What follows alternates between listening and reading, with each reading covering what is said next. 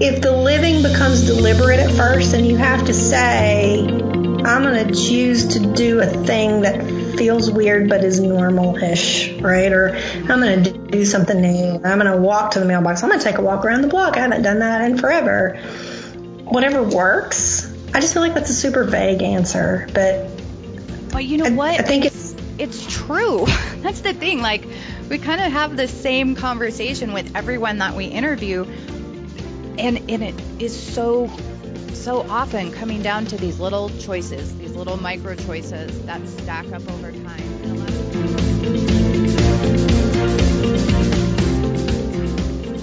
Welcome to the Lyme Voice Network. We are chronic illness warriors, caretakers, and advocates who are overcoming illness in all its many forms. We created this show to inspire, educate, and encourage you on your path to wellness. We're here to help you put the puzzle pieces of healing into place. Join us and our network of Lyme warriors as we discuss how fighting is a mindset, healing consists of choices, and living is the outcome.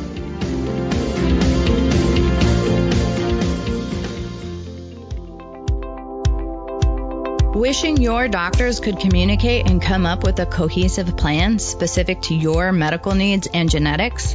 At Envita Medical Center, they offer a team style approach, giving you the opportunity to heal. In addition to a commitment of providing radical love and care for their patients, they are strategically located in sunny Arizona because Arizona offers the best integrative medical laws in the country. Call today to speak with one of their patient care coordinators. You can find them online at Envita.com. Lyme Voice thanks Envita Medical for the continued support. Please reach them at 1 866 830 4576. Have you paid cash out of pocket for treatments? Or maybe you're considering a new treatment, but you're not sure if insurance doesn't cover anything? If that's you, you gotta talk to Medical Bill Gurus. The Gurus specialize in helping patients get paid for treatments at medical providers that don't accept insurance. They work all throughout the United States, Mexico, and Germany. Medical Bill Gurus is a third party medical billing and patient advocacy service. They work on behalf of patients to bill out treatments to non participating medical providers, and then they'll follow up. Medical Bill Guru has no upfront fee and only has a fee if you successfully receive your payment. Sign up for a free case evaluation with Daniel Lynch himself to learn if you qualify for your insurance reimbursement. And then discuss what type of insurance you should have in place before you go and spend a significant amount at those treatments. At Medical Bill Gurus, their attitude is simply this we either win together or we lose together, but you will never have a fee unless we're successful. Give Daniel a call today 1 800 674 7836. 1 800 674 7836. Or just simply go to medicalbillgurus.com. Make sure you check the show notes as well. We'll have a link. Hello, friends, and thank you so much for joining me today. I am your host, Sarah Slichty Sanchez. I love today's interview, which I know I always say, but it's always true. I took five pages of show notes, um, and I normally do about one. So there was just so much wisdom in talking with Julie from the mental health perspective of battling chronic Lyme and battling it with our kids and kids who have PANDAS and all these other chronic illnesses. You live in a ridiculous world. and I know how valuable your time and your energy is. So I just am truly thankful that you guys are all here with me today. And then also so, so sad that you're having to listen to a Lyme podcast because none of us are on this journey on purpose. It's definitely a journey that gets forced upon you. We're talking about coaching and counseling, which, if you've listened to our past episodes, I am a huge fan of both, um, really of coaching, but of counseling when you can find someone who understands chronic illness. And so I'm so happy to bring you this interview. Julie Parker is a wealth of information, has had kids with Lyme. She herself is going through treatment currently. And so she gets it on that deep level. And you know, there's no easy answers in the world of Lyme and chronic Lyme and navigating the medical system, but there is hope and there is wisdom and there is strength and there is courage within these stories. I love bringing these stories of healing to the mic because sometimes we have to borrow courage from people. Sometimes we have to borrow strength from people or a system. And one of my goals for this podcast has been that within each episode, I can give you something that you can take immediate action on, that you can choose for yourself to do something, to change a mindset, to confront a limiting belief, to make that extra phone call so that you are in charge of your life. Trauma, oh man, trauma robs you of self leadership. It robs you of cognitive and executive function, which impacts your thinking. And I know for myself, I have deeply missed who I once was and the life I once had. And yet, it really is an emotional journey that is worth taking purely for your own sanity, for your own well being, for your own restoration. I know that it is so hard to dig in and deal with so much stuff that you can't control. But like the old cliche goes, the only way out is through. And I have just been coming back to that over and over again that there is a way. Whatever you are up against, there is a way financially, there is a way emotionally, there is a way spiritually, there is a way to put up a new boundary. And so I love all of what Julie's saying because it comes from so much depth and experience, and I know you guys will enjoy this episode. Let me know. Send me a message. I'm not on social media, Facebook a ton. I just can't have to limit how much time I'm on there, but you can shoot me a message, sanchezsmile at gmail.com, Sanchez with a Z. And then you can also reach me on Facebook. But tell me at the end of this episode, shoot me a message and let me know what that one thing was that you could take away from it and implement in your life that day. Because there's something for everyone. So that's my request for this episode is to let me know what you specifically took away and what you were able to implement because everybody processes information in their own unique way.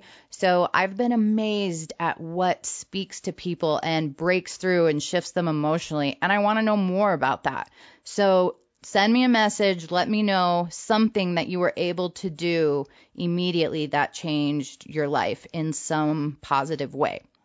Shout out to our awesome sponsors, tickwarriors.com for protecting your pets, your property, and your people from reinfection. It's not worth the risk.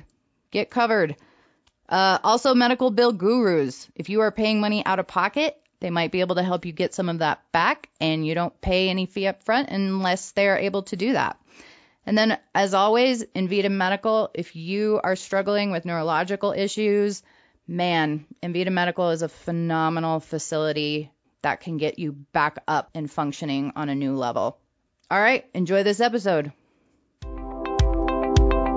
For nearly two decades, Envita Medical Center has been leading the way with the latest in personalized treatment options designed for patients dealing with Lyme disease complex. At Envita Medical Center, they offer a team style approach and the latest technology regarding treatment and testing at an unmatched, radical love and care environment for their patients. Call to speak to one of the patient care coordinators today to learn why hundreds of patients choose Envita Medical Center each year. You can find them online at envita.com.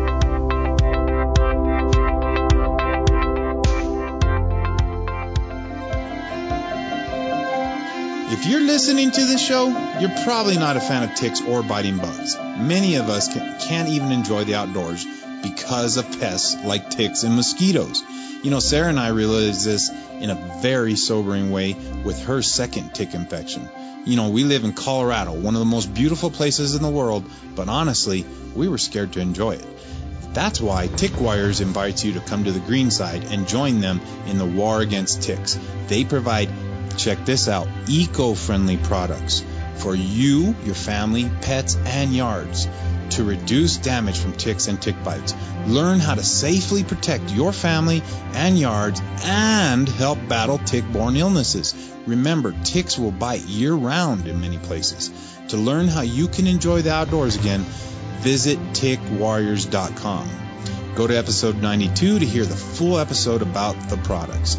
Also, don't forget this TickWarriors is offering a 10% off discount to all first time purchases. Simply add Lyme Voice at your checkout and you get 10% off. Go to tickwarriors.com today.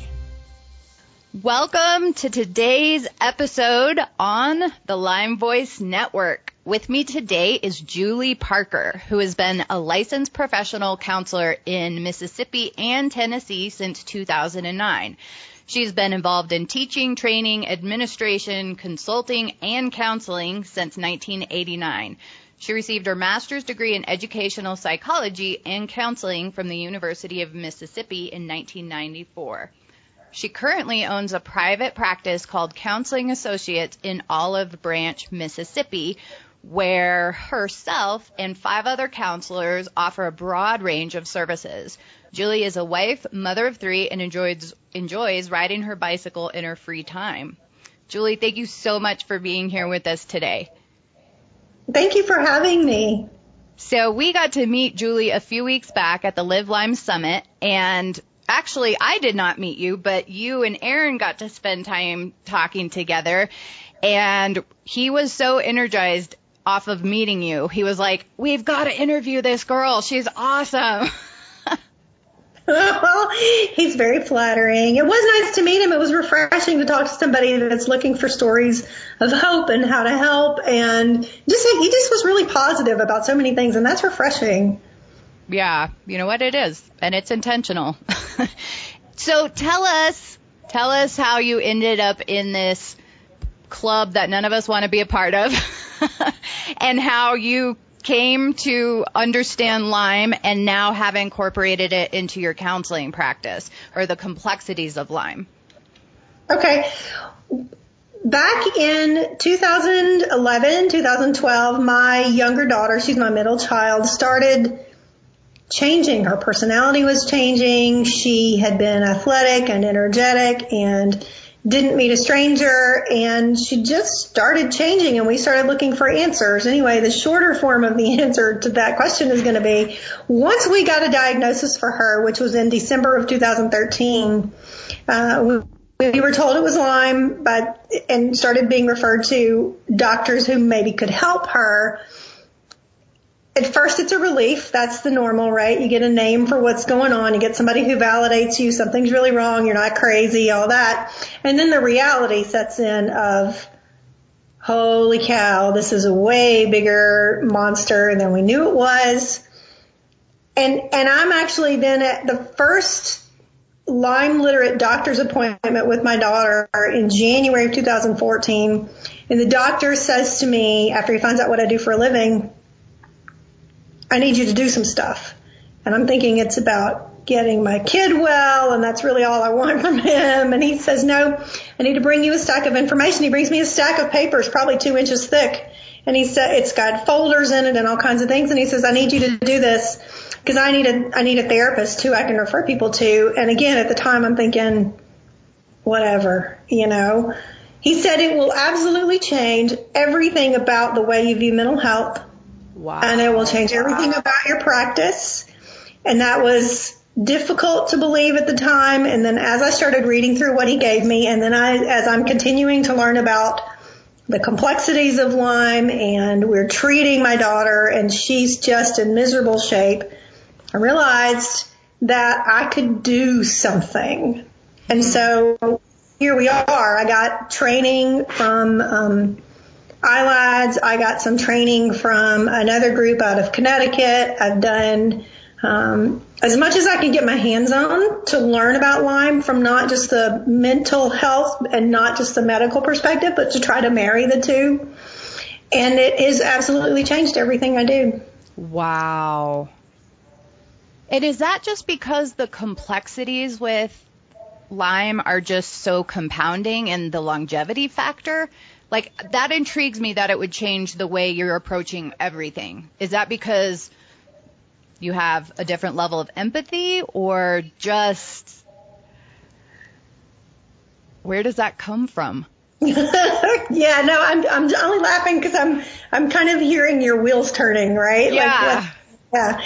Because you already know how complex the illness is. The way it changed everything for me professionally was yes, it changes empathy. You you for me, what I hear from my patients became different. You know, and way back in grad school, we're taught that the brain's very powerful.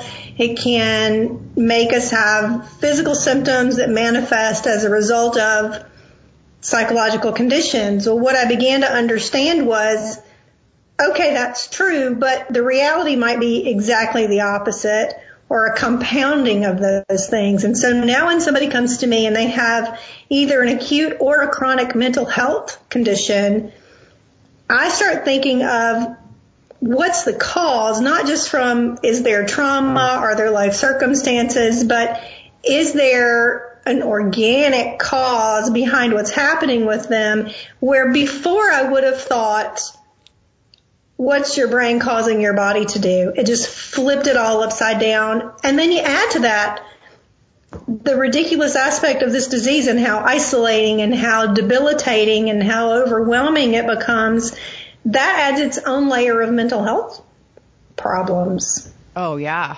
So many. I'm glad you're saying this. It's interesting because we've interviewed Lori Dennis, who is also a therapist, and she wrote Lyme Madness. And we talked extensively about that. She said it absolutely has changed the way she practices. Yeah, I believe it. I believe it. Um, and I know of Lori. I don't know her, but uh, yes is the answer. Yeah, I just I think once as mental health professionals we begin to understand that the organic and the psychological are, I think, inextricably intertwined. You can no longer look at somebody as psychological versus physical you know, ideally that's that practitioners would look at somebody as a whole person anyway, but the reality is I think most mental health practitioners are still generally taught that psychiatric emotional things mostly bring on physical symptoms. Yes, they're intertwined, but the possibility that they're driven by the physical is just not something that I think most people get. Wow. Well, and that seems so like such a simple concept when you've been down this road for all of us who have been down this road for so many years. Like, of course, it's body, mind, and spirit. But right. you're not treated that way in our medical system. You're not treated that way in our mental health system. Right. So we're only dealing with a fraction of what's happening. Absolutely. And I, if I can, I'll, or if I may, I had a client come in this morning and bring up something and I, I actually not, I don't just see Lyme patients in my practice now. I've expanded to just by nature of probably word of mouth. Hey, this woman will see you no matter what your chronic condition is. So I've got majority of my clients have some kind of chronic condition. When a young woman, um, and I were discussing the fact that when you're sick and nobody knows what's wrong with you, you get passed from doctor to doctor to doctor, and often the doctor will say, you need a counselor. Well, yeah, you need a counselor because you're dealing with so much stuff and nobody knows what's wrong with you, or they do, and they don't know how to support you and all those things. And she said that actually exactly the opposite had happened to her, that she had been passed from doctor to doctor and specialist and all these treatments, and nobody ever said to her, maybe you should see a counselor and get some support. So there's so much involved with anything chronic going on. You know, we, we know again as Lyme patients that this all comes together even if you don't know that in the beginning, you figure it out, right? But yeah. then the other side is we have people that are being passed through the medical system and nobody's saying to them, you need more support. It just doesn't happen sometimes. Oh, as you're saying that, I don't know that I ever, for years, got mentioned, hey, it might be helpful to go to counseling or therapy of any kind. And in fact, my story, I was in excruciating pain following a car accident. That's kind of what triggered my debilitating the debilitating aspects of my illness got triggered by a car accident. But I had been in excruciating pain for more than five years before I even knew that there was such thing as a pain clinic. Oh, that's disgusting. It's it's just morally, ethically, there's so much wrong with that. But yeah, it's terrible. Well, and I was thinking, and then of course I felt bad about myself. I'm like, how come I didn't figure this out? How come I didn't know? And I ended up reading a book written by my pain doctor or recommendation pain doctor called The Pain Chronicles by Melanie Thurn- Thernstrom. And she says at the time, this book's several years old now, it was like less than 5% of pe- people who need pain clinics actually have access to them and know that they exist. Because pain has been viewed in a sense as this on off switch, like as there's, they were saying that pain is now not just a symptom. Pain can be its own syndrome in and of itself if you're living with chronic pain. So the way they're even processing pain has changed in the last few years. But that information getting out to the public, it's it's still years in the making. Oh yeah. Oh, absolutely. There's just such a disconnect between the medical, emotional, psychological, and it doesn't make sense but then it does if you've been in the system and you look around and you think these people are not communicating with each other. I mean, how many times have doctors actually had conversations with therapists? How many times are doctors referring you to another clinic and actually have a conversation with even another physician? There's a major disconnect. Yeah. So, okay, we talk a lot about fighting being a mindset and so as you are going through the process with your daughter and you're realizing, okay, this is this huge thing that is going to impact not just my own family, but all these other families. As far as I can see, indefinitely in my lifetime, this is still going to be a conversation we're having. So how, what are those mindsets that you start to adapt and implement in your journey that empowered you guys to keep going, empowered you to heal? Well, I think a big one is hope. And I, I, I mention that to people and they say, well, I don't have much hope and I, you know, nobody can help me and I'm never going to get better, et cetera, et cetera. Or they believe in the beginning that they'll get better and then they lose hope. And I don't fault people for that in any way.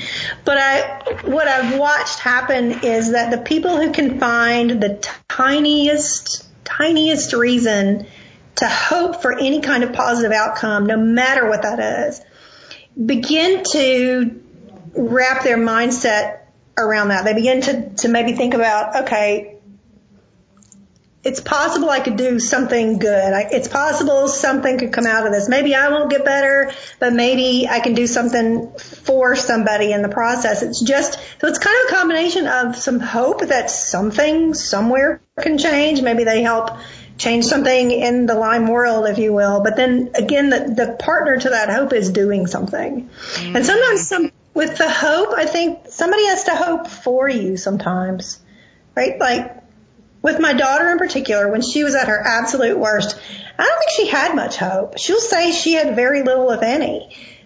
But as her parent, I was able to say, oh, you're going to get better. It was almost, we joked about it. It was kind of a threat, you know, oh, you're going to get better. You're going to live through it. Um, but that sometimes somebody can hope for you. It's almost like a lifting you up when you can't do it for yourself. But again, I know that's also hard to find. Many of these patients are abandoned by their families or they're even, uh, you know, maligned by them because they think there's nothing wrong because they can find a whole lot of people to tell them that there's nothing wrong with the patient. But hope is big. And then with that, some proactive something. can help too. But I will add this. Um, and jump in if you think I'm rambling, right? No, no, I like, I have a million questions. but no, I like what you're saying. So then I actually was discussing doing this interview. I was discussing it with my daughter a couple nights ago and she said that there was some freedom for her also in resigning herself to the fact that she might not make it. Huh. And that's, I, I, I did the same thing you did. I, I went, wait, really? And she said, well, yeah, because there were days, as is also not uncommon with Lyme patients, that you kind of want it to be over. You just are oh, done yeah. with the pain, done with the psychiatric pain and all the things that come with that. But um, she said, you know, when she began to say, I, I'm okay if I don't make it through this, that she sort of relaxed. Hmm. It's almost like the fighting mindset helps. I get that. But that for her, the relaxing of, you know what, if I make it, I make it. And if I don't, I can be at peace with that. Yeah. And I think that something changed for her in the middle of that too. So I think it's, here's what I'm saying is, I look for hope and I look for people to find some way they can do something, even if it's not about Lyme, they can just do something positive.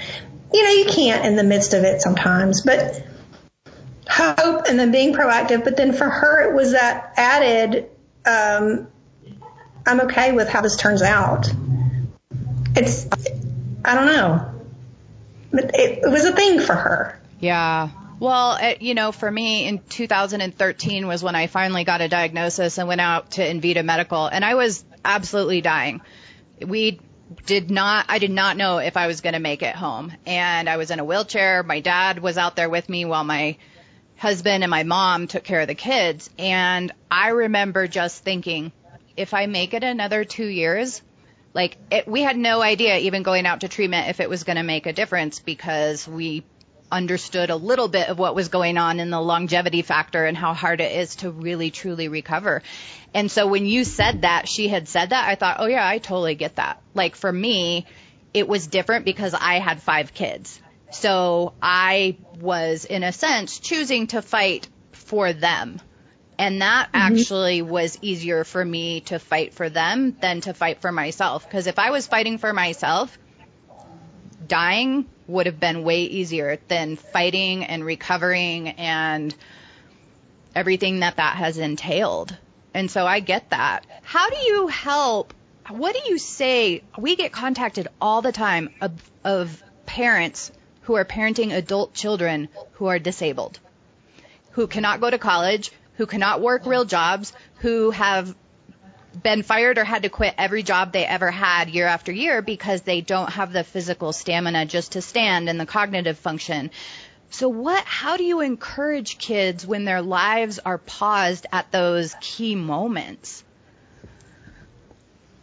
I don't know that I have a really easy answer to that. I think that sometimes what happens for me is I end up working with the parents to try to encourage them to yes. keep holding up the kids when the kids can't hold themselves up because the caregiver burnout is also a very real thing. Um, the, so there's the there's the caregiver aspect, and the kids need to know that the caregivers are honest with them. I say kids, adult kids. They need to know that the caregivers are honest with them, but that they're also being vulnerable and taking care of themselves as best they can because that's a whole other discussion. Caregivers feel so guilty about doing something for themselves and sometimes reality is they can't. There's no time, there's no energy.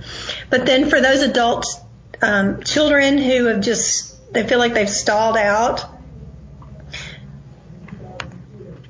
you know, we just talk about what that means for them. We talk about what they've lost. We talk about um, the grief over the grief. There's a lot of grief for when you're sick like that. And I don't think it matters who you are, but I think the older you are, the more you understand what you've given up, the more grief there is. Mm.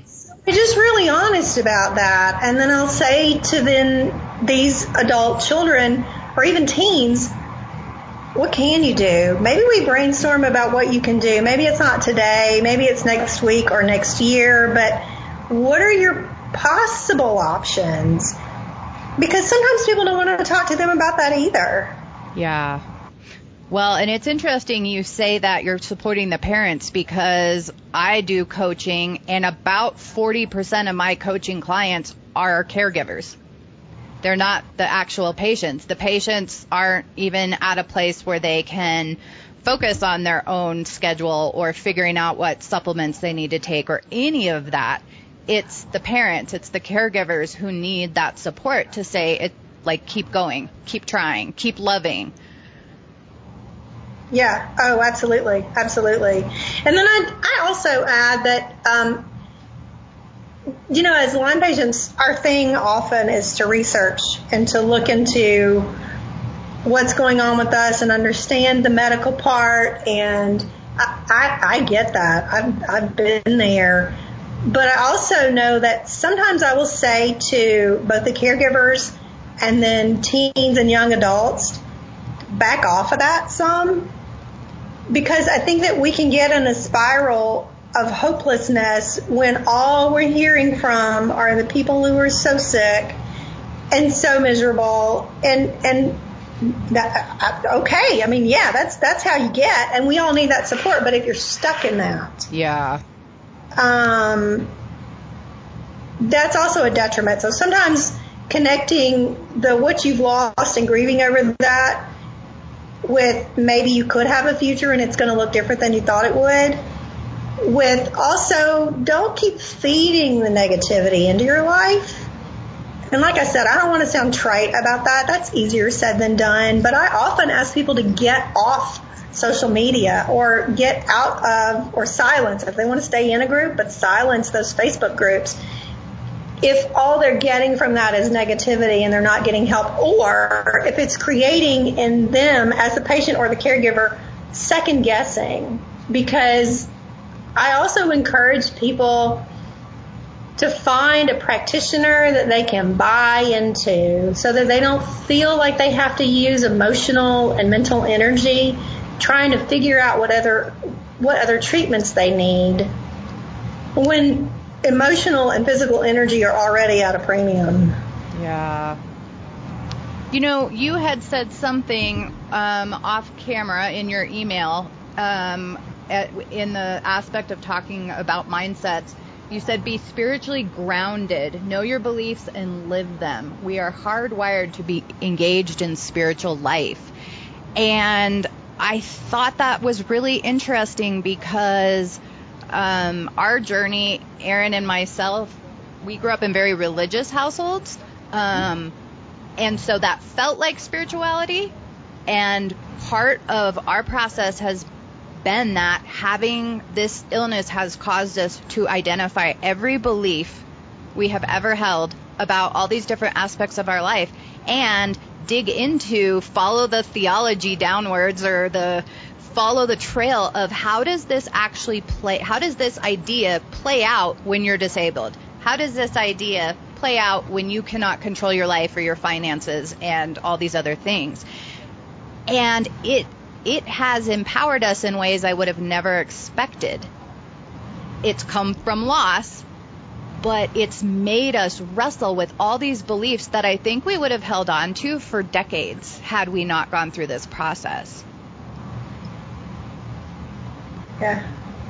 What, how are so, you seeing that spiritual side? Sorry, there's a little delay. How are you seeing that spiritual side play out in people's lives? I, see a lot of what you're talking about. People start to question things, and I, I think it's normal when things go wrong. That's when we start to question our beliefs and the world and spirituality. It throws us into that. And some people, it throws them completely away from spirituality of any kind. But that's when I say to them, but what do you believe? Well, I don't know. I'm just really angry. And I, I try to reinforce that, oh, okay, you know, be angry, be sad, be whatever you need to be, but start digging a little bit because I find that when people are working toward being spiritually grounded in their beliefs, it changes your focus. You know, it's hard to focus on really, I think almost anything else when I'm looking into my spiritual life, it's it's again inextricably, I think, intertwined with our physical and psychological and emotional. It's all together, but we forget that. And whether or not my clients are sick, I urge them to look into spiritual practices and not necessarily religiosity because I could go on a complete tangent about that, right? But that's different from being spiritually grounded because I can go through lots of motions and some of those things have value. But that's different from what do I believe about what I'm practicing and what do I believe about God or if there is one and if there is what do I believe about that entity and and it just can absolutely change your focus. Yeah. So I think it's healthy, and I think that the the questioning that comes with this illness can end up being a really good thing, like you talked about, where you start asking yourself, well, why am I doing that? Why do I believe that? Where is God? What happened to me? How could this happen to me if these things are what I believe? Why did this happen? And, and those questions are natural. Yeah. We Aaron and I, when we walk, we were just saying it this morning.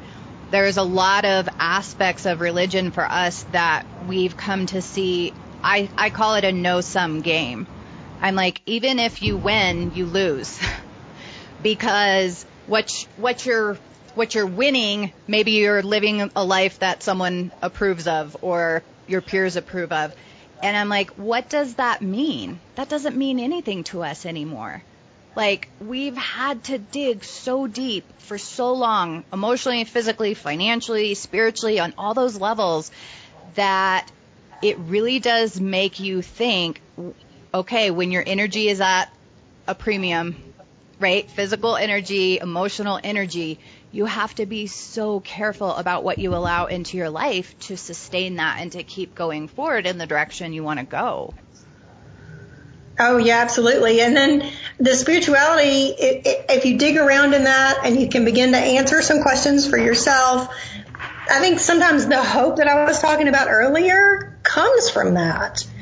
Because you can say, well, there's hope because I believe whatever. It's not my job to tell people what to believe. That's not the point. You know, people can agree with me or not. I've got my own beliefs, but if you can find some hope in those spiritual beliefs, again, we've looped that back around to this could be good for me. And like you said, I think it changes the way you look at people. You know, yeah. when you're this sick, had to dig deep to just do anything. Other people's approval starts to matter less and less. Yeah. And when you have spiritual beliefs, often spiritual beliefs are connected to who am I doing this for? You know, am I, what am I doing anything for? Is it for me? Is it for the greater good?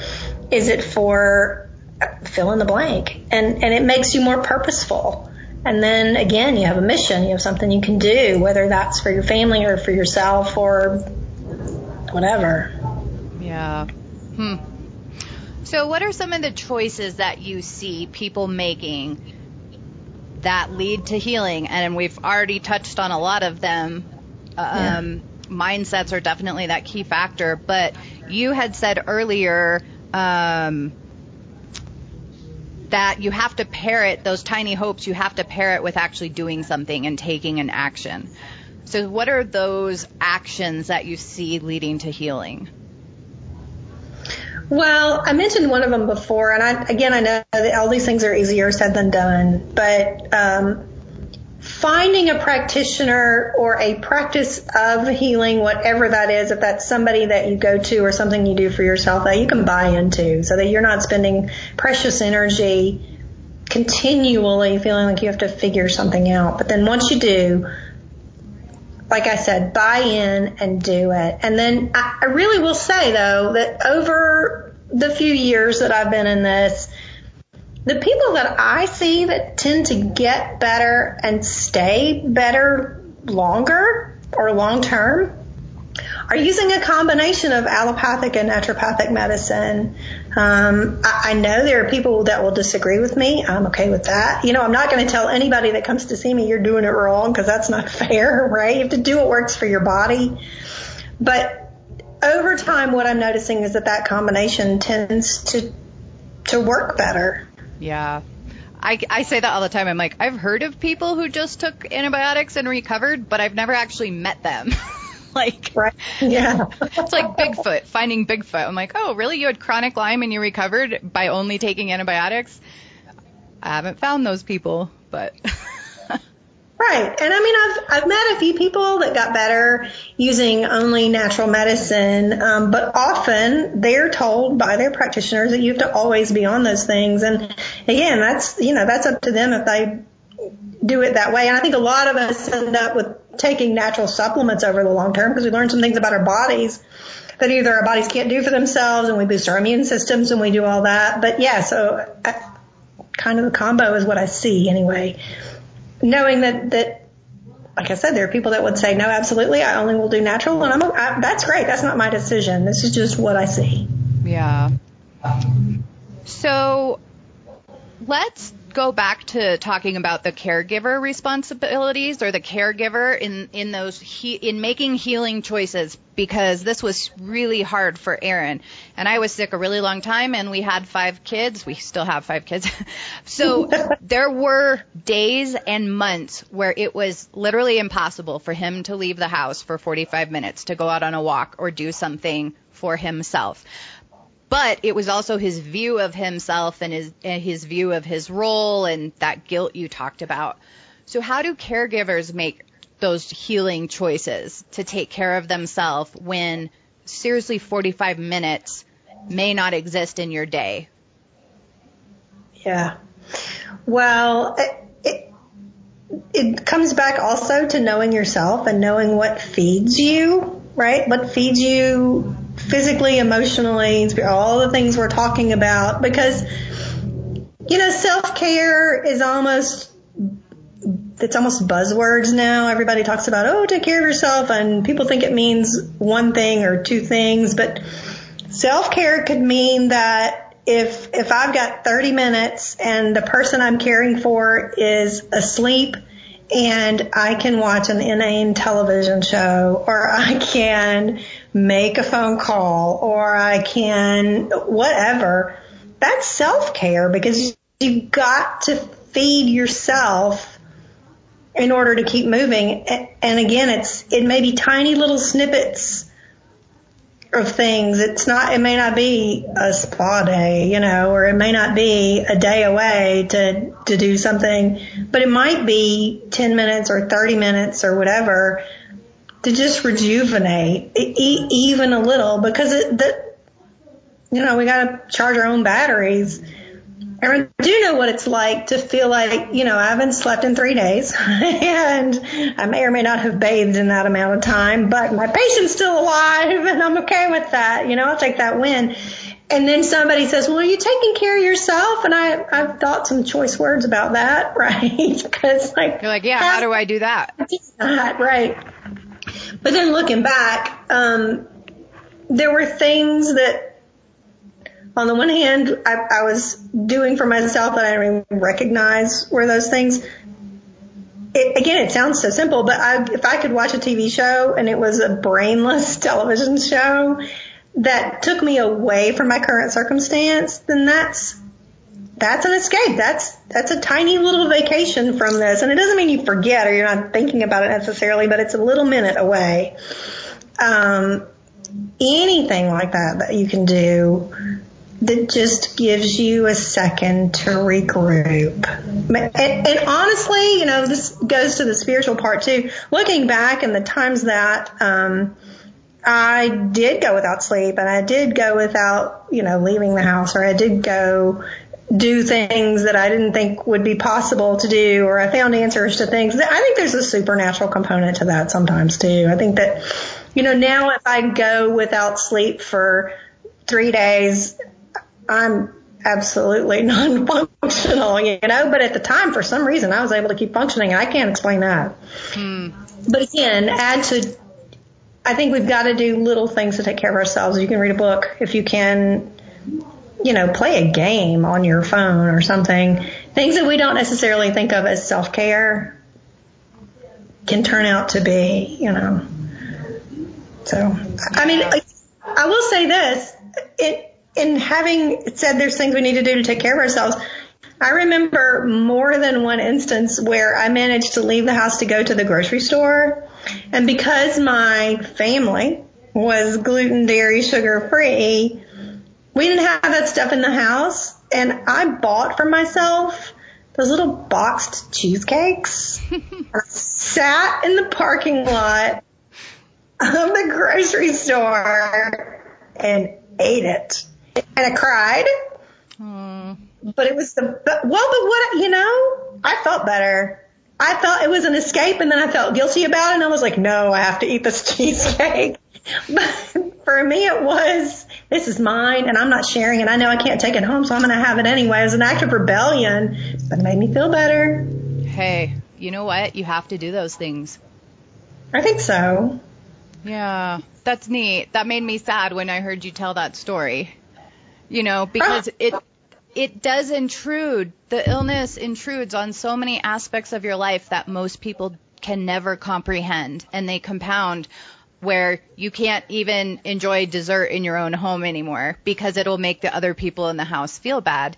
That's that's so abnormal. Like that those losses don't just come if you've been sick for 6 months or it it comes through years. Yeah. Yeah. So I know you work a lot with kids and who have PANS and PANDAS. And I'd like to just talk about that for a little bit of time too, because that's another thing that we're just getting inundated with. I was so excited when I found your website and you were talking about PANDAS because I already have a bunch of people to refer to you because they're they're dealing with the medical and the psychological day in, day out, and it is so exhausting. And so it's one thing to have kids with special needs. We have kids with special academic needs, health needs, all sorts of different things. So, what are some of the components? How do you help kids deal with some of this stuff?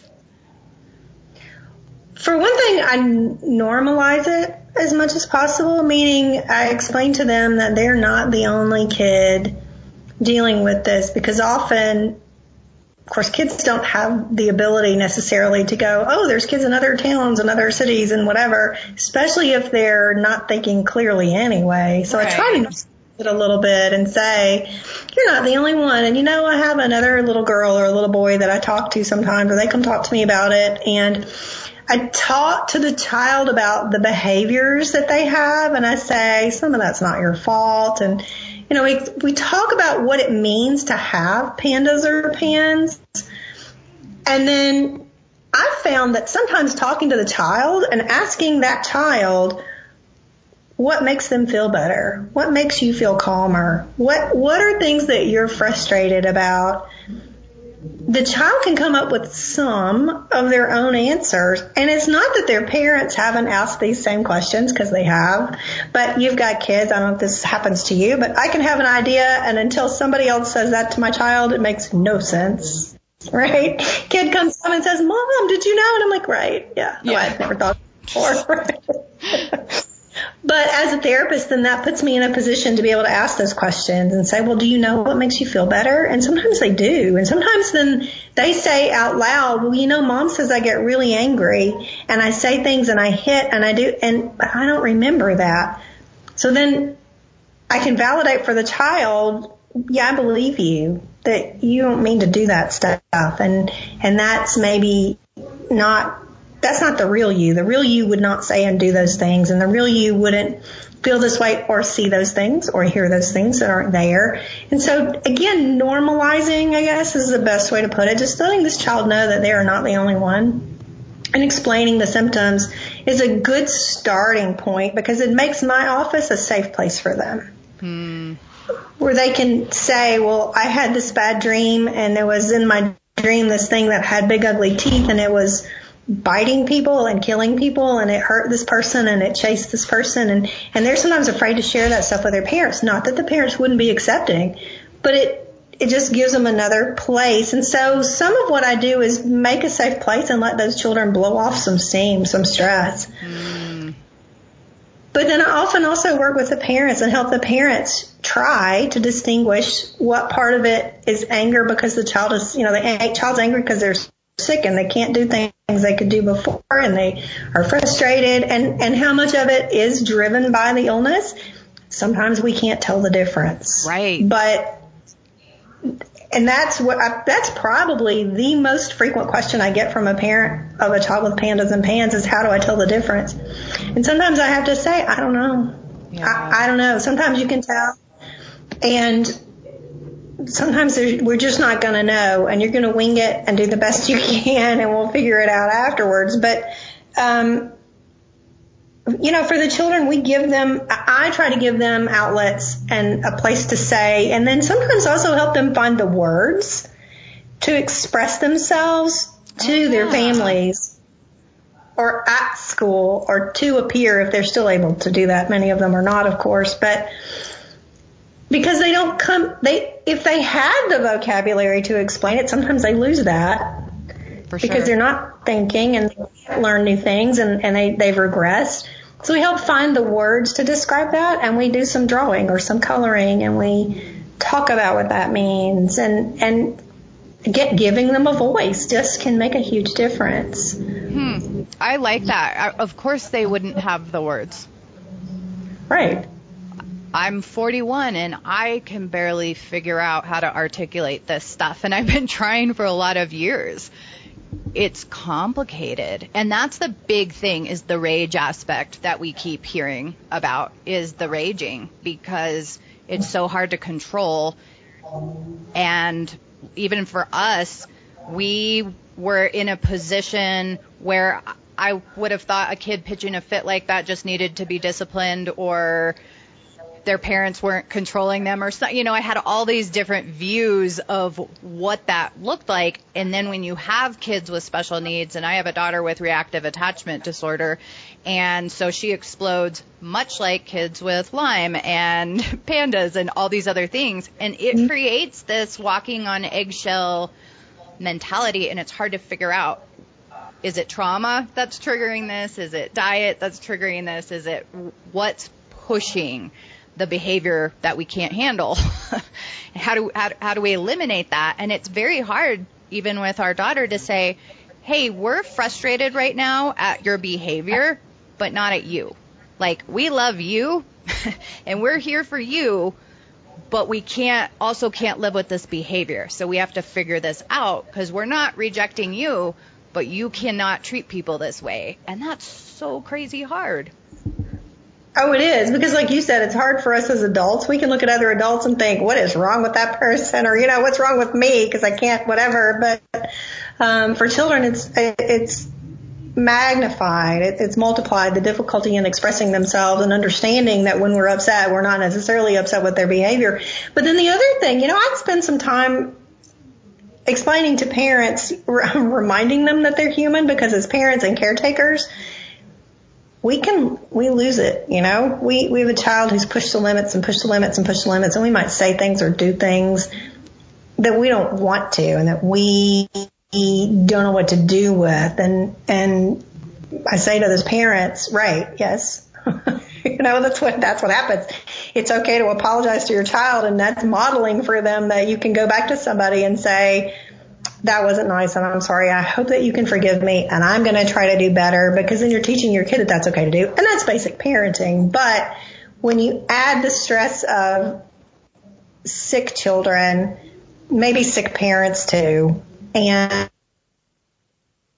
and not having, not having a lot of outlets, it's harder. So I, I try to get people to have a voice and, and I do, um, you know, as much as I can get kids together with other sick kids.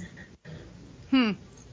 I say I shouldn't say I do it. A support group here, but I think sometimes it's good for a, one child who's got a diagnosis to be in the room with another child who's got a diagnosis, and it's okay. You know, they're, they they interact. Some again, I know sometimes they can't interact. There's all the qualifiers and all the things, but once in a while we'll have a support group and the parents come and they've got kids and they bring those kids and the kids are sick too. But you know what? The kids don't necessarily know that. Mm. And they interact and to be normal and because maybe they can't go to school anymore or maybe they whatever. And, and so sometimes they know that they're all have a diagnosis. Sometimes they don't, but I don't know. I kind of wandered away from the point there, but. No, you know what? You're absolutely right because when I first went out to Envita Medical in 2013, it was therapeutic for me just to be around people who looked like me. Because right. I, I only knew basically one person who had Lyme at the time, and we had very different issues unfolding.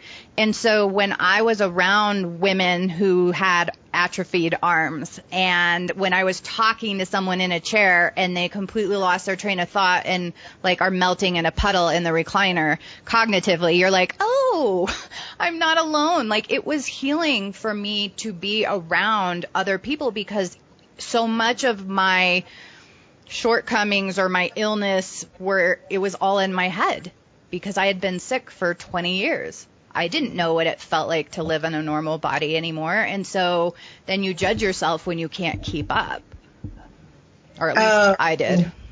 I think I think that's common, right? Because it's back to that, you know, who am I doing this for and who am I making happy? But then also, what is normal? I, if you've been sick for so long, that is your normal, and you don't know that everybody else maybe isn't struggling the same way you are until you come crashing down to the point you can't function at all. And then you're isolated and then you don't have anybody else that looks like you to talk to. And so absolutely as much as we can be with somebody who even kind of gets it it's validating. It's just to be careful not to get stuck in that we're never going to get better thing. It's yeah. but yeah no i think it's validating to just know and, and as much face to face as we can as we can give to each other because you know when you're that sick sometimes you can't leave home. Sometimes you can only go to the doctor. Sometimes people don't come over you know. But the healthy people that's different than interacting with somebody else who can say oh you can't raise your arms over your head either.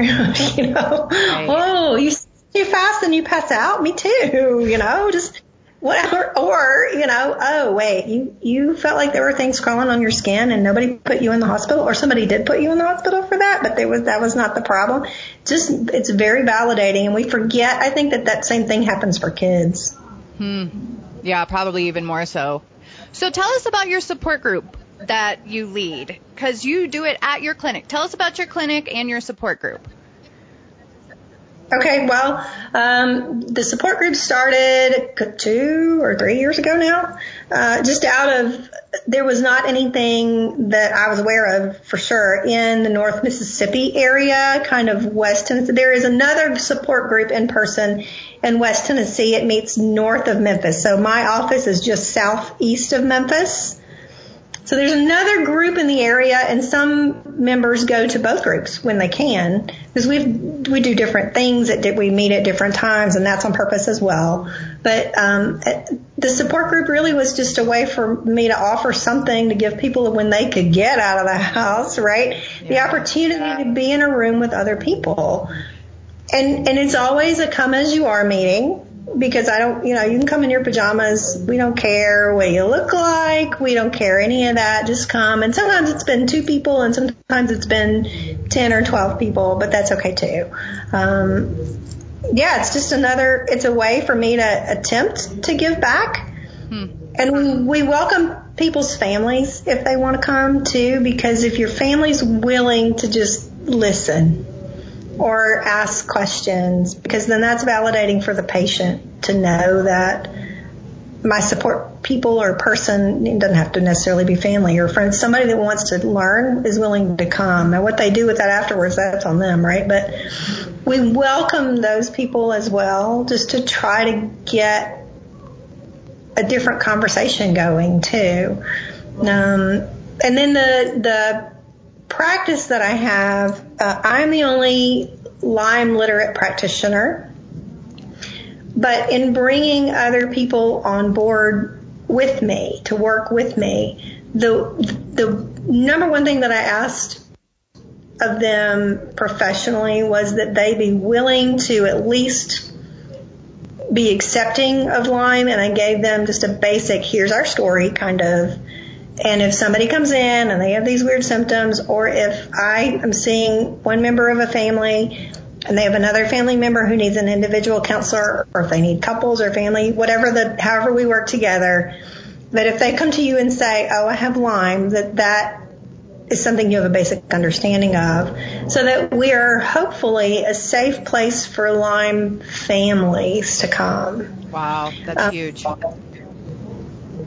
you know, the sad thing is that, that that's huge. You know what I'm It's sad to me that that's huge. It, I'm trying to get other practitioners on board. There's a couple here in the area who are listening, who are starting to ask different questions, starting to look at mental health a little differently based on me harping on them, or they've had a client um, who deteriorated rapidly for no other known cause and they've started being willing to listen a little more. But in our in in our practice here the idea is that we're a safe place. Um, and we have somebody here who we have different people who different do different kinds of therapy. We don't have the same therapy style. Also that's on purpose. Um, and we're very holistic. That's another thing. When I bring people in, I, I would jokingly say to them, you know, if you join me here, you're going to be working with the crazy Lyme lady, just so you know. and they, they at first usually don't really know what that means, you know, but, um, we sell a limited amount of natural supplements, natural medications too. Um, and initially that started for two reasons. One of them was my son, who was also diagnosed and now healthy, um, was prescribed, if you will, some natural things as a part of his treatment. And having been to conferences where these vendors had things set up and they said, Hey, do you want to sell our stuff? I contacted the ones that my kid was going to be on and, you know, they're, they're, and I said, so are you really willing to do this? So I did that honestly and partly out of selfish motives because I thought, what, what the heck, you know, if I can get it for a lesser price. But then what happened is other Lyme patients started saying, so can you get hemp oil? Can you get CBD, which now is really common, but even three years ago wasn't as common. Right. Can you get, can you get colloidal silver? Can you get um, products, you know, variety, just different products. Can you get those? And I said, well, let me try. And so we do some of that specifically for our Lyme patients so that they can just walk in if I've run, if they run out of something, you know, oh, you have this supplement? Oh, oh, absolutely. Let me get that today. And so it, it's not really even there as, it's not, oh, I'm going to make a ton of money off of this. It was first maybe I can save myself a little money. And then it's become a thing that we can offer to our patients. And then I actually see that as a positive for another reason. And that is that we have a display out in our reception area where the products they're just on display there. So we have people who might not ordinarily be open to natural things ask questions about those. So that changes the conversation too. And then they say, well, why do you guys carry that? So then people that might come see us who have no connection to the Lyme world get a little, a, a mini, hey, wait, why do you, because of Lyme and what's Lyme? And we didn't know, I didn't know there was Lyme here, but turns out most people do know somebody with Lyme. That's the weird thing with the whole medical, dis- right? Anyways, that's probably more than you wanted, but that's, that's what we do. That's awesome. Well, and it's it that becomes a wealth of knowledge. Like you practice on your own bodies, you practice on your own people and your own families, and you realize, man, there's some really great alternatives to traditional medicine, even with dealing with the emotional side of things. Absolutely, absolutely, yeah. So, yeah, we we try to practice what we preach. That's the thing. We try, we try to practice what we preach. We're not successful, but we try really hard. All right, so let's get into living. And when we talk about living, living being fighting as a mindset, healing consists of choices, and then living is the outcome. And I've been toying with this. I'm like, okay, is living the right word? And I'm like, it is living because so, for so many years, a lot of us existed. Oh, yeah. And there's a huge difference. If you have not seen the little documentary that we did called Disappearing from Society, it's at lymevoice.com. But in that documentary, I say when you have spent years trying to survive, you forget how to live, how to laugh, and how to love. Because I did not, I remember literally not having the energy to laugh for like six months and feeling myself laugh like a full belly laugh and it felt abnormal. And so for me, part of living is I had to go back and start saying, normal, this is what normal people do. Normal people have fun in this environment. I got to have fun in this environment. Like just so basic. So what are some of those living choices that you see people making? And whether that's like a day to day choice, sometimes that's little, like I'm going to choose to text a friend or walk to the mailbox or something, but it could be way bigger than that too.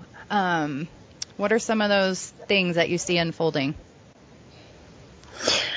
Well, uh, I'm not even sure how to answer that. I mean, I, I have a thought process turning, turning in there. So one of the things that I consistently, another thing I consistently see is that people don't know what, they don't even know, like you said, they don't even know what normal is. They don't know how to live again. And so many of our, um, Lyme patients didn't think that was going to be possible, right?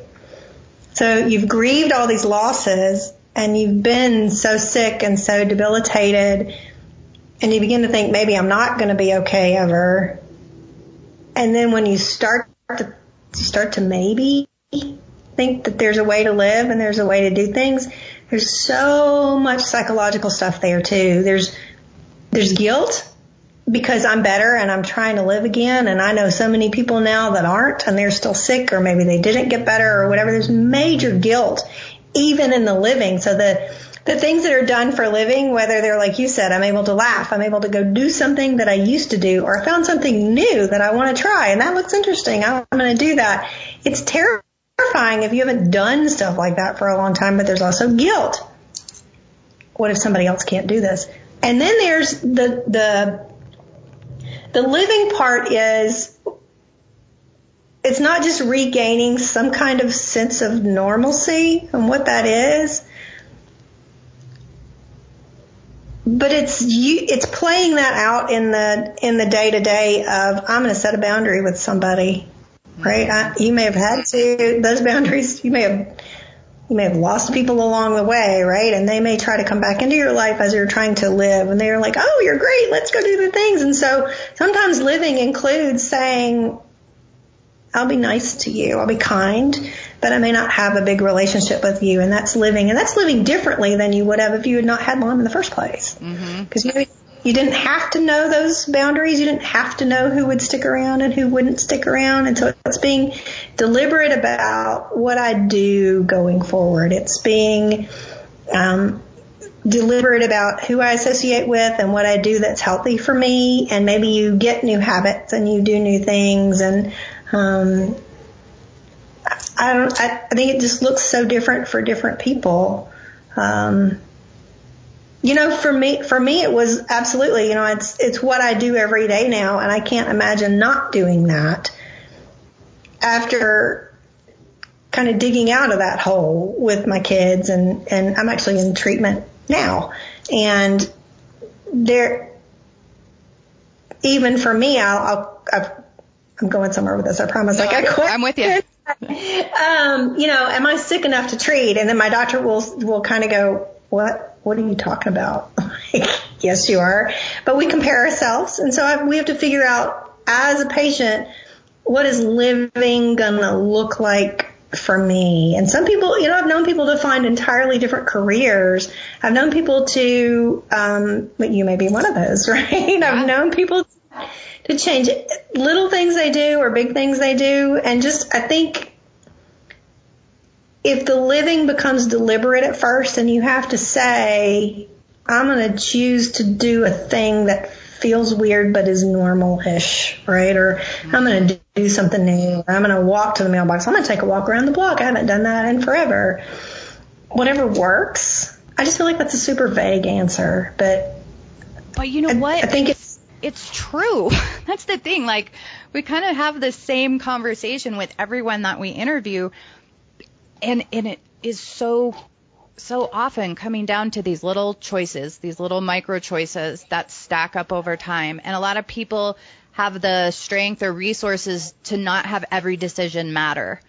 Um, and when a lot of that strength or cognitive function or resources, when those things get taken from you, you do have to learn to function differently. And boundaries are a huge part of that. The boundary that you need for your own spiritual growth, the boundaries you need for your own physical healing, the boundaries that you maybe lost or levels of communication with people and you want to restore. It's a whole it is that whole psychological balance of I I find it too like knowing where I want to be, having lost so much, knowing where I'm at and knowing where I want to be, and then living in that delta where mm-hmm. it's you're trying to move forward and embrace and not live in fear and you know all those things and yet you're still working through really serious cognitive things and really serious physical life impacting aspects of your illness. And so boundaries do come up over and over again because without them, without them, you can't heal. I think. I don't know. I just, you need way more boundaries than most people do. I think so. And I think that, uh, if if we're if we learn some things about boundaries through the illness and then through healing, we do learn to be much more deliberate about our day to day. You know, at first maybe it was deliberate because I couldn't make decisions and I, I did only have enough energy to make a decision about one thing or two things. But then in practicing that going forward, it just it can just make you much more deliberate about day to day life. It doesn't mean you can't be, of course, spontaneous and enjoy things or whatever, but it just makes you, I think, appreciate the people and the way to do things and what you do with your time and energy more. Of course, you know, I also know that um, I see Lyme patients that are often, you know, we overdo it, right? We finally have a good day. we go crazy because we're like, wait, I have energy. What, I'm going to do all the things. But in that, still, there's a learning about pacing ourselves and, you know, spoon theory, which I think a lot of Lyme patients know about, and just really choosing what we do and who we associate with, and choosing to not put up with the negativity that we don't need. That's not to say everybody's got to be happy around you, right? But I think we're less likely to get sucked into that. I think that's a healthy way to be anyway. To just choose, that's a boundary. Make a choice about I'm going to live and this is how I'm going to do it. And to maybe as we started the conversation, care a little bit less about what everybody thinks, but care about the the re the why, the reason that I'm doing this and who am I affecting and, and what's good for me because I got to stay healthy or try to head towards healthy and what's that going to entail? Yeah. It all, go, it all goes together, I think. Yeah. I know. Well, you said it. I mean, there's, there's no easy answers in any of this. And yeah. so there is levels of vagueness or ambiguities that come out and but that's because that's what we're dealing with. There's yeah. there's no silver bullet yet. Um, maybe there won't be. I don't know. Yeah. I, go ahead. Let me ask you. I I'm approaching way over my time limit with you, but um, what do you think? How do you think people are going to look back on Lyme disease um, in the year 2040? Where do you think we're going to be at in the year 2040? I would love to confidently say that everything will have changed, but I am acquainted with a few people who have been in the trenches with this already for 30 years. Yeah. And they will say that so little has changed. I think that the, the beautiful outcome would be that we keep talking and we keep moving and we keep educating people and that in 20 years people find it hard to believe that this was ever a discussion we had to have. That'd be fabulous. but you know, there's I, I, I'm stammering around that one because that's what I want. Yeah. But history has not as yet shown us that. And in having conversations with people who have been doing this since before you could get on the internet and before you could just search something and whatever, they also have one woman I'm thinking of in particular. Just hope, but the reality of that, who knows, right? I mean, um, I think that um, Kris Newby's book shook some people. The the book Bitten, I think that that her her professional credibility and the story that she's telling maybe can be a big piece of change here. But then also I think that we have to know more about treatment and we have to get more mainstream doctors to understand not just that the illness exists, but that it's very complicated and that they need to work with other practitioners. And we also need to get, you know, I'd love to, I'd love to at least have a, a, a tremendous amount of mental health practitioners look at mental health differently because I think so many of us have it backwards because we're taught it backwards. You know, right. students now are taught more an integrated view of, of you got to look for maybe there's something else going on. But I'd love for that to be a norm, and I kind of think that's easier than even just getting the physical change to happen. You know, with the I say that with the with the physicians. Um, yeah, just knowing how long it takes things to shift. This is I've been asking this question to everyone I interview lately, um, because when you do read Kris Newby's book Bitten, I remember, I mean, I highlighted half the book and just did an interview with her, but I'm like, they've known. They've known since I was born and very little has changed outside the internet, which is where I started finding answers and solutions and stuff, but the internet has changed, but the actual, you know, we're talking to people all the time who it took them 5, 10, 15, 20 years to get diagnosed or 5, 10, 15 years of treatment. And so when you factor just the financial costs plus the frontline educating the doctors and how long that education system takes to change, to me, I'm like, I don't see a lot. I don't know. I hope by 2040 that when you walk into your primary care doctor with a bullseye rash, they will actually give you antibiotics. But that is not happening in very many places here as of now. And we all have Google. Like, doctors right. don't like Google because it's doing part of their job for them. And part of that, they don't have, they have 15 minutes with their patients and all they have to offer is antibiotics. So it's a, there's a lot of barriers in there, but to think that it's going to become easier. I don't know. I, do, I don't see that happening. Yeah, I, am I'm with you. That's why I say I'd like to be optimistic, but I'm not really holding my breath. But I will say this. I've noticed a pattern that when Lyme patients get better, they leave behind their advocacy sometimes. I would love to see patients that get well stay in the game right? So I, I had this discussion with other mothers actually in an online forum where we talked about where are the moms of the healthy kids? They're gone. They're, they, and, and on the one hand, right, they don't want to have to deal with it anymore. They're tired, and I don't mean everybody has to stay in it, but I think that we might see more change if when people get well, they're able to have a conversation about it. And I do know as a therapist, there's trauma there too. You know, that's something you got to work through to even be able to talk about it sometimes, right? Yeah. Because yeah. you need to get some space between you and the illness and you need to live a normal life and figure out what that looks like. But also those parents and those patients, um, to get more of them in a place where they can stay in the game and speak up for the people that are too sick to do anything else about it could make a tremendous difference. Hmm.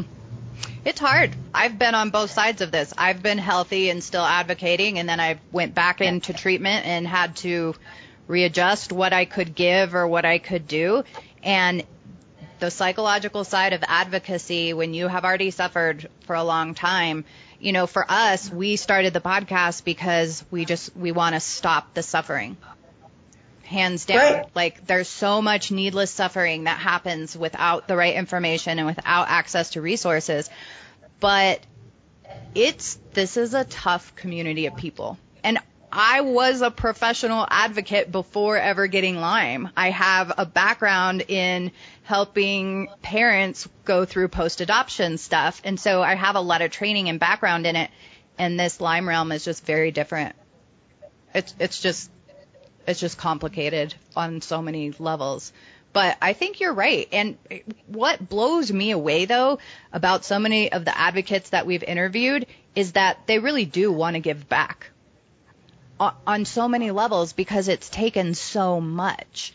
And so even though it consumed 10 years of their life or 15, they're like, yeah, I want to make sure no one suffers like I did. Yeah. Yeah, no, agreed completely. I think those of us that stick stick around, that stay in it, um, we're passionate that you have to be that way to be able to stay in it. And I do understand why some people just have to step away from it and they never come back.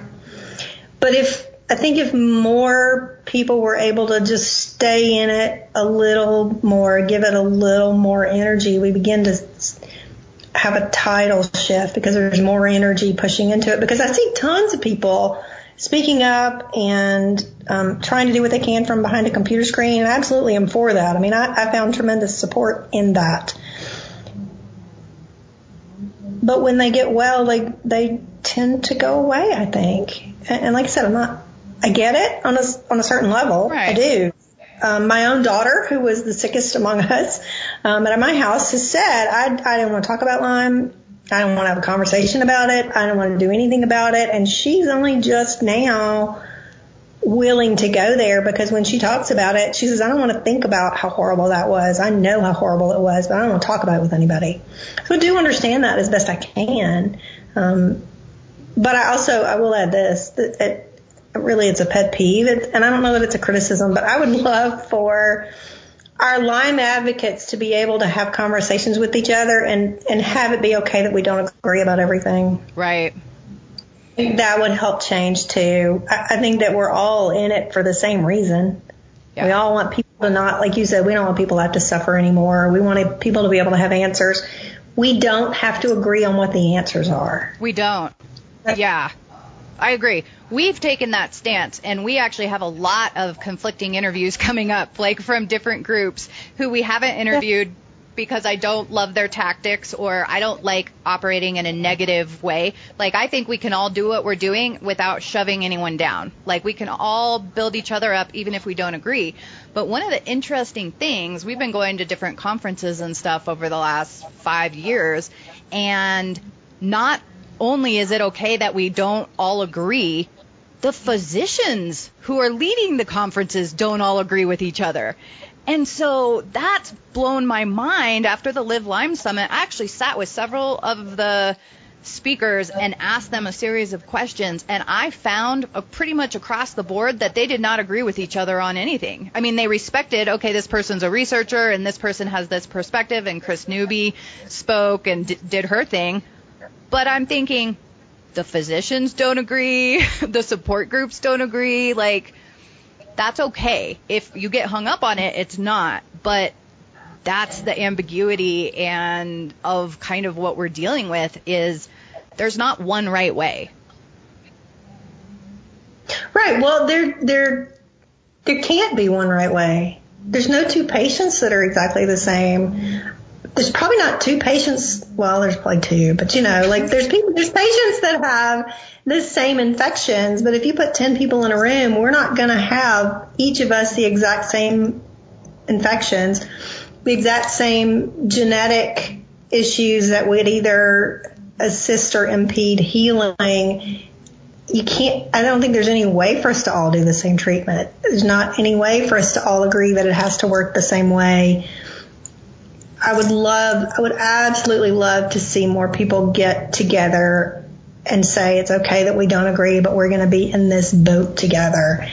And I think that sometimes that, the lack of that maybe impedes our progress. I don't think that anybody, well, I would like to think that, that everybody that's in this is is in it for the same reason and the right reason and that we'd be okay to disagree. Um, that's not always true. You know that. But, um, yeah, it's a frustration, but I don't find it an, an, a game ender. You know, it's just, um, that's a hope, I guess, if you will, for me. Yeah. That more of us say it's okay that you don't do it like I do it, and it's okay that your infections are different, and it's okay that you're more psychiatric and you're more physical and you're a combination.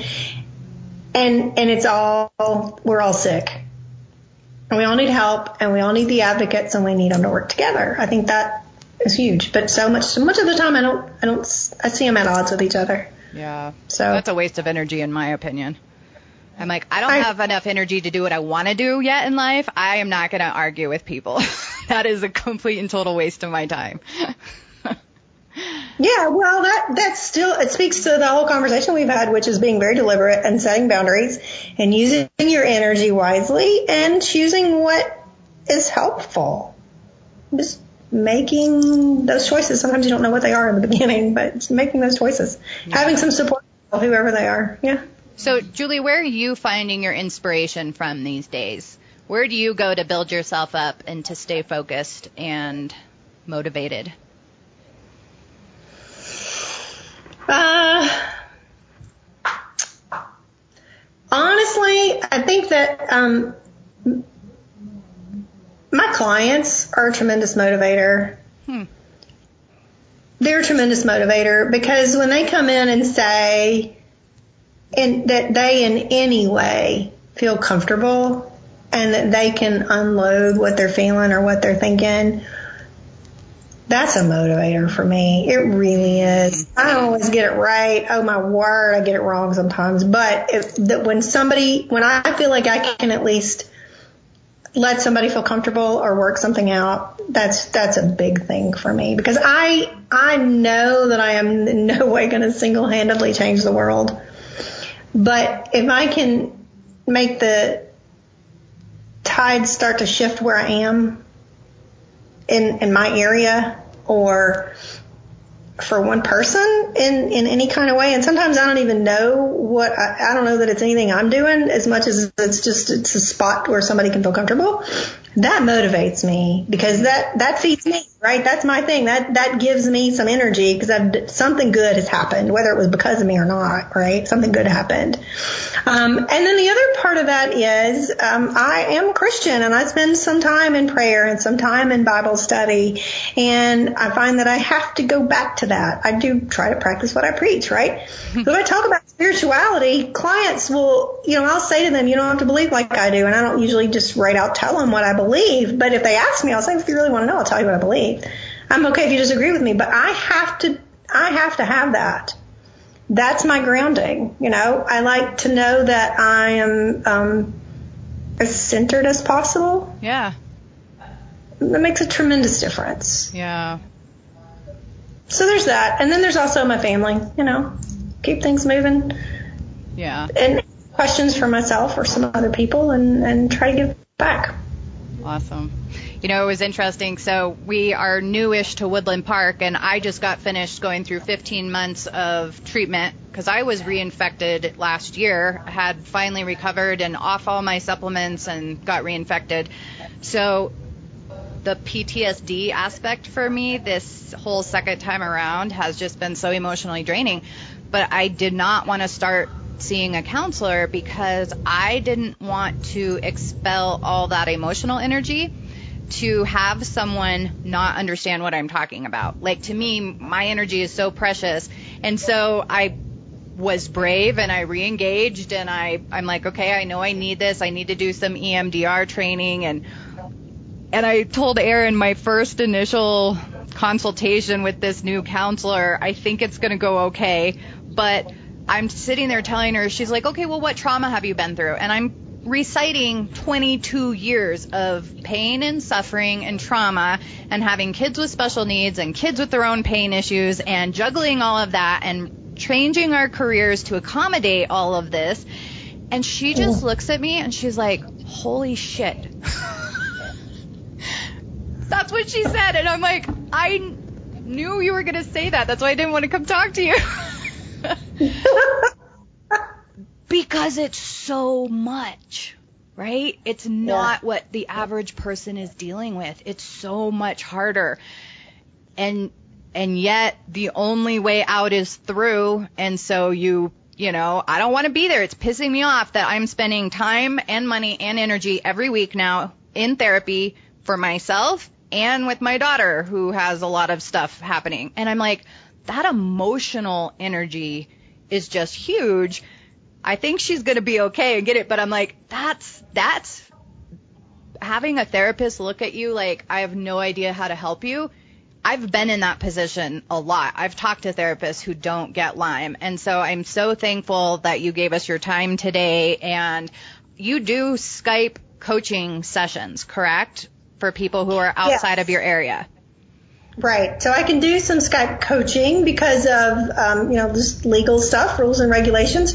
I don't do Skype counseling. That's a thing that I may be able to offer in the future. Okay. But right now I don't. But I can do some coaching. You know, if somebody says, I just want to talk to you and, and tell you what my decisions are and can you help me try to work out a decision tree, that kind of coaching stuff? Yes. Like, well, what do you want to do? That kind of, yes, I can do that. Absolutely.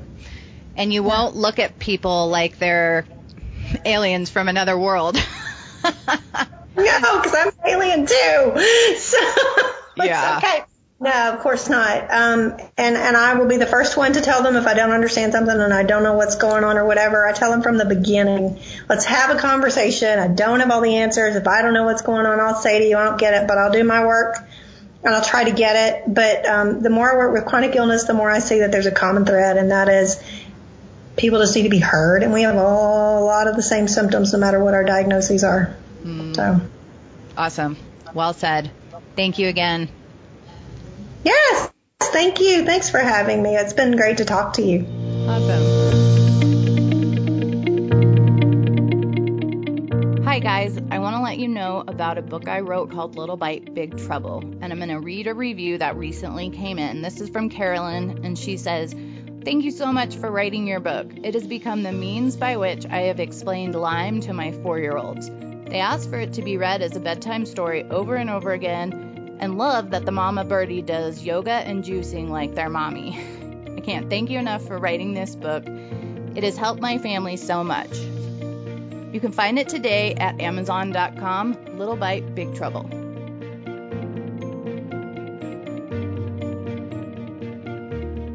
Disease is contrary to life. Therefore, wherever disease exists, life must also fight to exist. Good job fighting, Lyme fighters. Keep it up. We'll see you next time. Lyme Voice contains general information about medical conditions and treatments. The information is not advice and should not be treated as such. Okay, Lincoln? Okay. The medical information on Lyme Voice is provided as is without any representations, warranties, expressed or implied. Okay? Okay. Lyme Voice makes no representations or warranties in relation to the medical information on this podcast. You must not rely on the information on this podcast as an alternative to medical advice from your doctor or other professional healthcare provider. If you have any specific questions about your medical matter, you should consult your doctor or other professional healthcare provider. And for you, you consult your parents, okay? Okay. If you think you may be suffering from, from any medical condition, you should seek immediate medical attention. You should never delay seeking medical advice, disregard medical advice, or discontinue medical treatment because of information on this podcast. Got it, Lincoln? Got it.